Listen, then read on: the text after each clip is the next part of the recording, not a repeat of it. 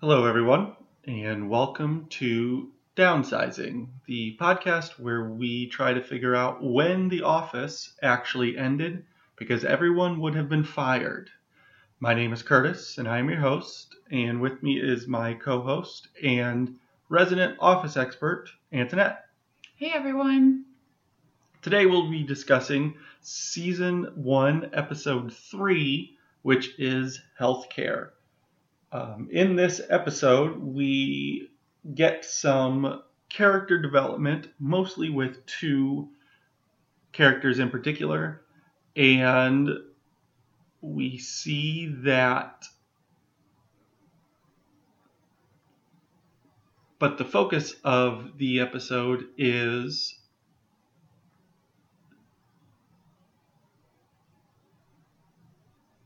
a decision on what healthcare plan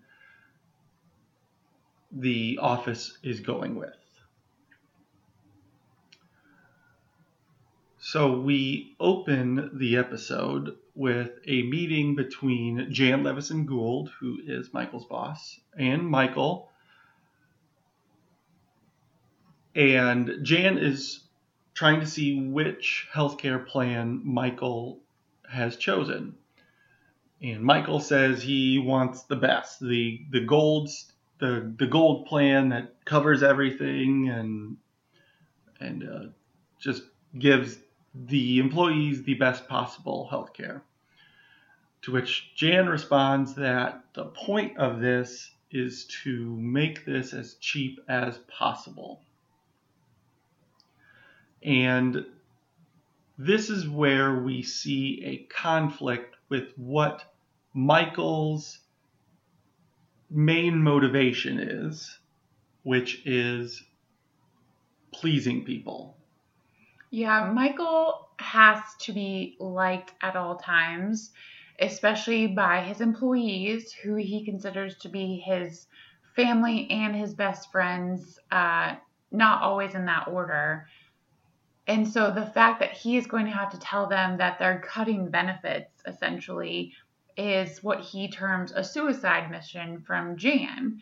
And he farms out the task of picking the healthcare plan because he cannot fathom having any sort of negative emotion uh, being shown towards him by really anybody, but particularly in this instance, his employees.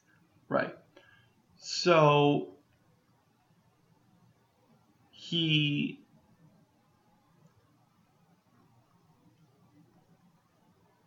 kind of decides to delegate this task. And we will come back to that. But in kind of a response, a, a counter to the bad news that the employees are about to get, Michael has to put it on himself to bring them good news. So he says that there's going to be a surprise at the end of the day and he goes out on a journey to try and find what that surprise is because he does not have that in mind. He starts by going to a travel agency and he wants to send everybody on an all inclusive trip to Atlantic City. One where the bus ride there is free, the hotel room is comped, they get a bunch of chips for the casino, and all the food and drink is free as well. The travel agent tells him that obviously this does not exist. and he goes out in search of this surprise in response to the fact that Dwight, who he delegated the task of picking the healthcare plan to after Jim essentially said, no, give it to Dwight, sent out a memo, and that's when Michael burrowed himself into his office and then decided he needed to leave for, quote, a bunch of meetings, but really it was just trying to come up with a surprise in which he did not have to pay for any part of that surprise. Right. He also calls someone who might be his friend or an acquaintance of some sort. He seems somewhat familiar with yeah, this person. someone associated with the Lackawanna coal mine. Right. And he asks about their mine shaft and he says that it's a 300 foot drop and the coal mine supervisor says well i mean yeah it just goes into the earth but it moves pretty slow It's just an elevator. Right. and and Michael's somehow makes it somehow thinks that this is a ride of some sort, and so he asks the coal mine supervisor if once you get to the bottom, is there like laser tag or something? to which I'm like, how? Why would he think that? Like, how would that even be a thought? right. Or fun for anybody. But just why would you think a coal mine shaft would a be like a ride where you're like the fall like the. Tower of Terror or something Right, like that, Right. and that potentially has laser tag at the bottom. Well, I feel like one of Michael's characteristics is that he always has rose colored glasses on and he just hopes against all odds that something will come together for him. And so this is truly uh, an instance where those characteristics are on display. Yes. So he returns to the office with ice cream sandwiches for everybody. So that's nice. Yeah, which was going to be the big surprise in his mind until Stanley said, This can't be the big surprise. We've had a terrible day. Dwight's cutting our benefits. And Michael's like, No, no, no, of course there's something bigger. Right. So, as we said earlier, Michael delegated the task of picking the healthcare plan. He first goes to Jim, who says no, but that Dwight should do it, who quickly accepts.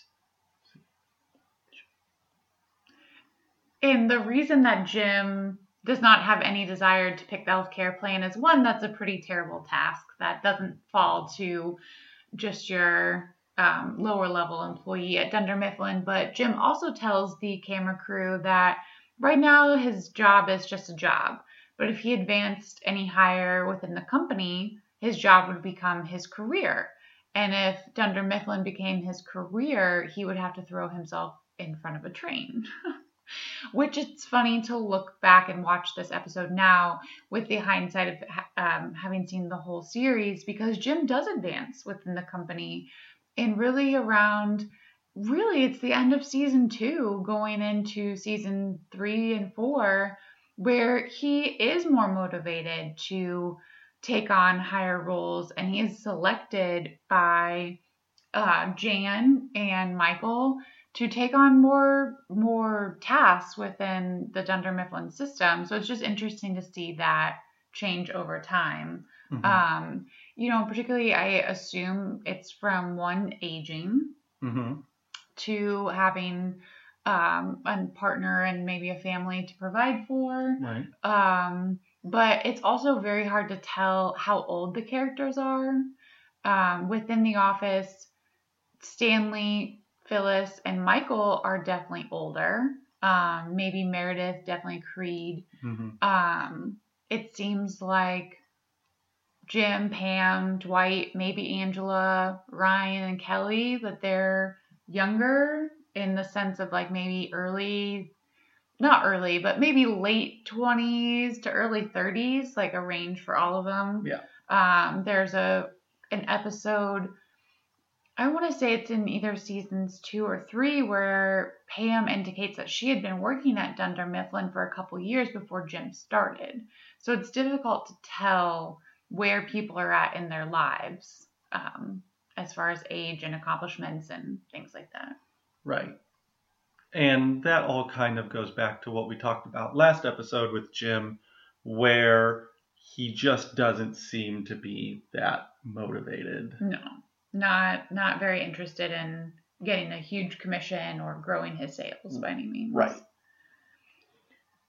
But Dwight being assigned and accepting the role of picking the healthcare plan really shows the viewer a lot more about Dwight's personality. For sure. He approaches this task with gusto. He makes sure that he can have a place in which to get all this done. So he asks Michael if he can use the conference room for an office, to which Michael says yes. And Dwight's like, well, it'll be bigger than his. And like, well, Michael's like, no, now you can't use that. And he's only allowed to use it as a temporary workspace. Right. Um, so we do, we really see the, the person that Dwight is, which is constantly trying to impress Michael and is just over the top in a lot of different ways. Yes. And we see this on display in an interaction between him and Jim and Pam.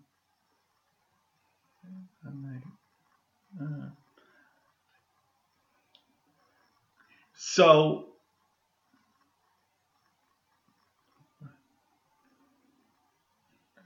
Well, I was just, I don't know anything. I was just going to sum up that scene, which we don't need to.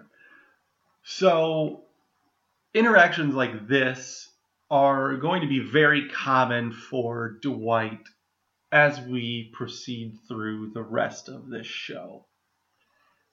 He often will allude to his family genetics and things of that nature to where he just doesn't need the kind of luxuries of modern life. Yeah, learning more about the Schrute family and uh, Dwight's childhood is one of the more hilarious uh, threads of the show.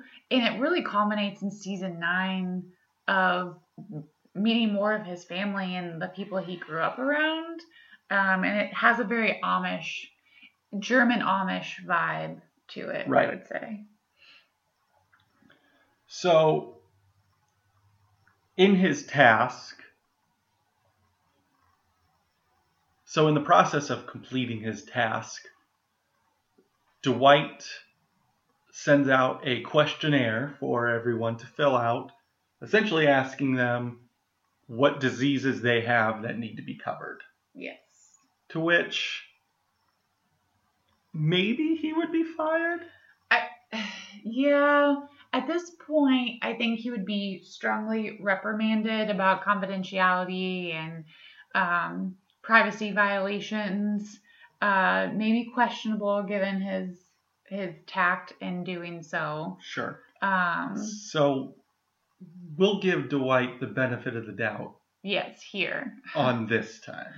for sure. So as the episode progresses and Dwight gets his questionnaires back, he comes out in a rage from his workspace because some people have not been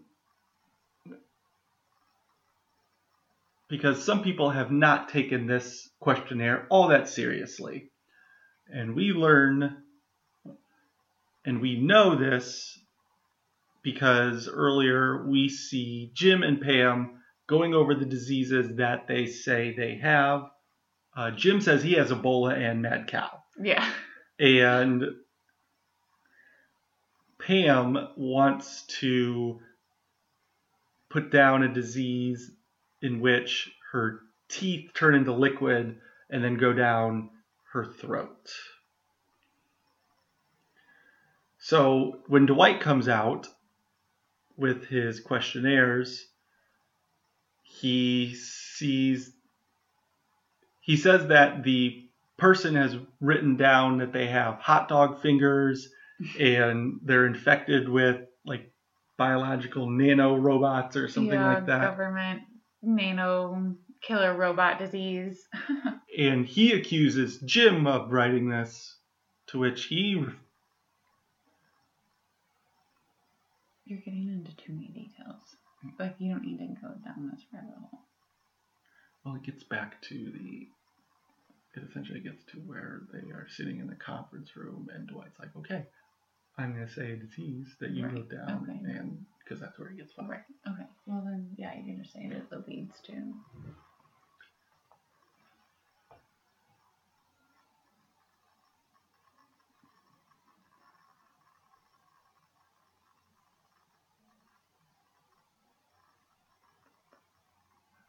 All of this leads to a meeting held by Dwight in the conference room to where he reads off whatever somebody has written down.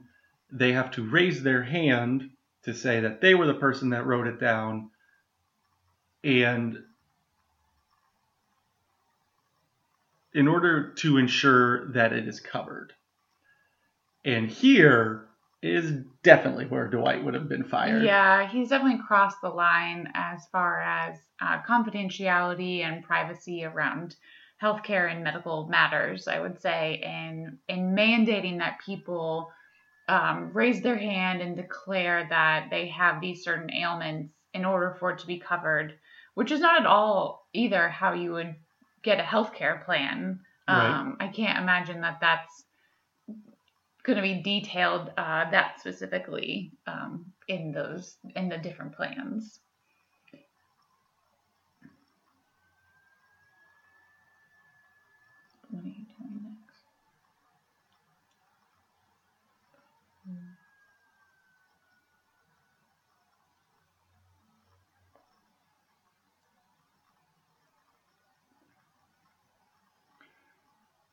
So, as all of this kind of concludes, and Michael comes back from his journey of trying to find his surprise, the day is wrapping up. Nothing really has been decided at all. And as people are getting ready to leave, they are waiting for Michael to come out of his office to you know, just get some clarification on the situation. Mm-hmm. To which Michael does his kind of dancing around it. It's a painful scene to watch because he he sets it up, he does a drum roll, and then he's pretty much speechless. And he had been claiming um, how great of an improv actor he was prior to this, Right. and how he could go toe to toe with Robin Williams, and he really falters, and and essentially then the episode just ends. Right. As people just kind of wander out. just one by one they leave the office in disgust knowing that there's no healthcare plan jan needed an answer by five knowing that there's no actual surprise for michael jan needed a healthcare plan choice by five o'clock so whatever dwight had chosen is what will stick and they know that essentially they have terrible insurance now and a coward of a boss. Right. And so it is episodes like this one where other episodes further in the show don't really make a whole lot of sense to me. How so? Well, we'll get there, but episodes in which people are supposed to be empathetic for Michael or feel good for Michael or happy for Michael. No way. Yeah, like people have essentially a short short memory as it relates to Michael, I guess. You could say that's a good point. Yeah. So now we will head back to the annex with Antoinette for some fun facts and Easter eggs.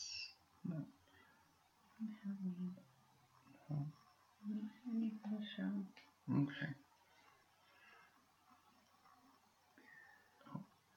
So, Antoinette, do you have any fun facts or things to special things to share about this show, this episode? I don't have any particular fun facts, I would say. Um, about this one in particular.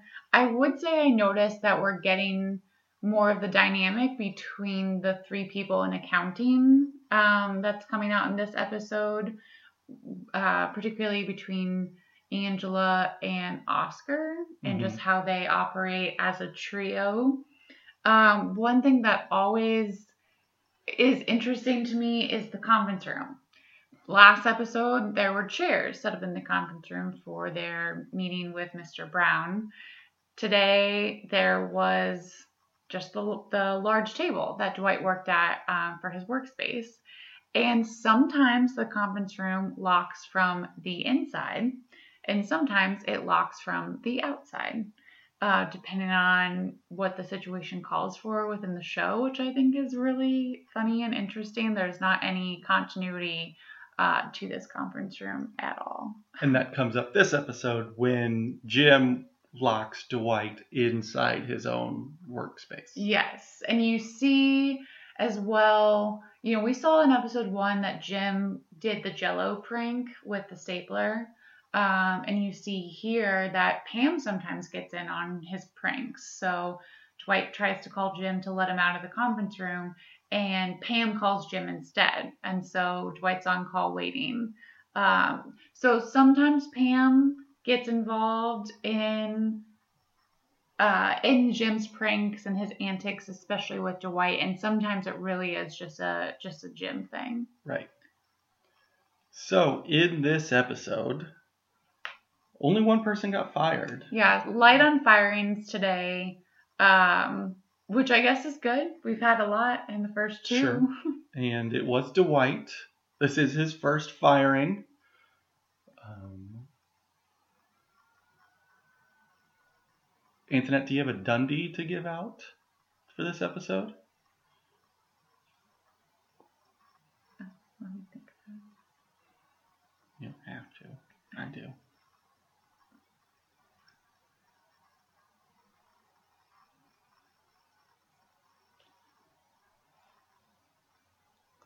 Um, yes.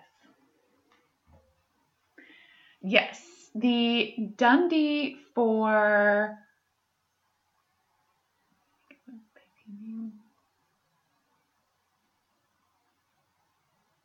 the Dundie for least knowledgeable about the female body goes to Dwight Schrute.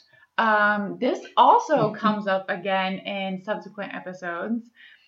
And the situation in which this arises is he's reading off the list of uh, ailments that people may want covered. And at first he says inverted penis. No one raises their hand. And Meredith says, Are you sure you don't mean inverted vagina? Because if you do, I want that covered. And Dwight's response is, I thought your vagina was removed during your hysterectomy. And it's really shocking to me. He's a farmer. He grew up on a farm. That he has such little knowledge about anatomy. Sure, yeah. I mean, I guess I assume that farm animals might have a different anatomy than human beings, but that is pretty bad. Yeah. Do you have a Dundie, Curtis? I do. Um, my Dundie goes to. I do. I am going to give the best improv Dundie to Michael because if you can just stand there and eventually just have people be like give up on you and, and walk away and not talk to you and have to avoid any consequences for your actions, that's pretty good. It's a pretty good job.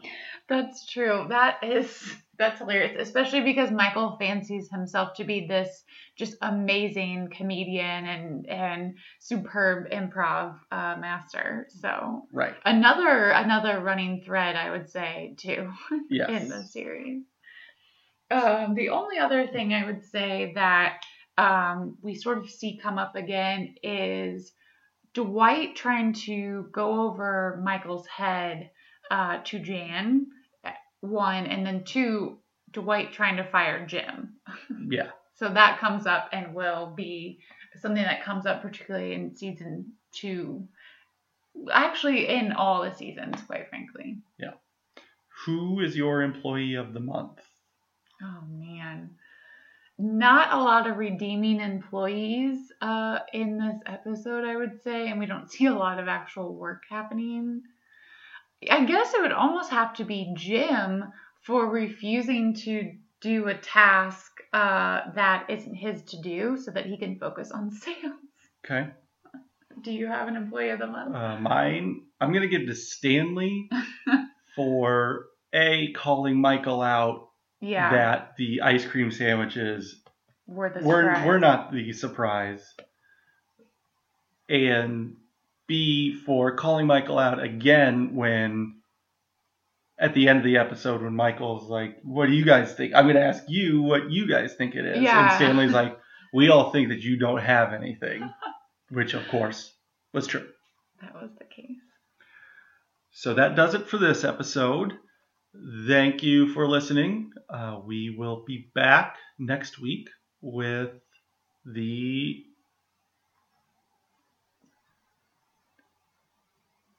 next week to cover episode four. Bye.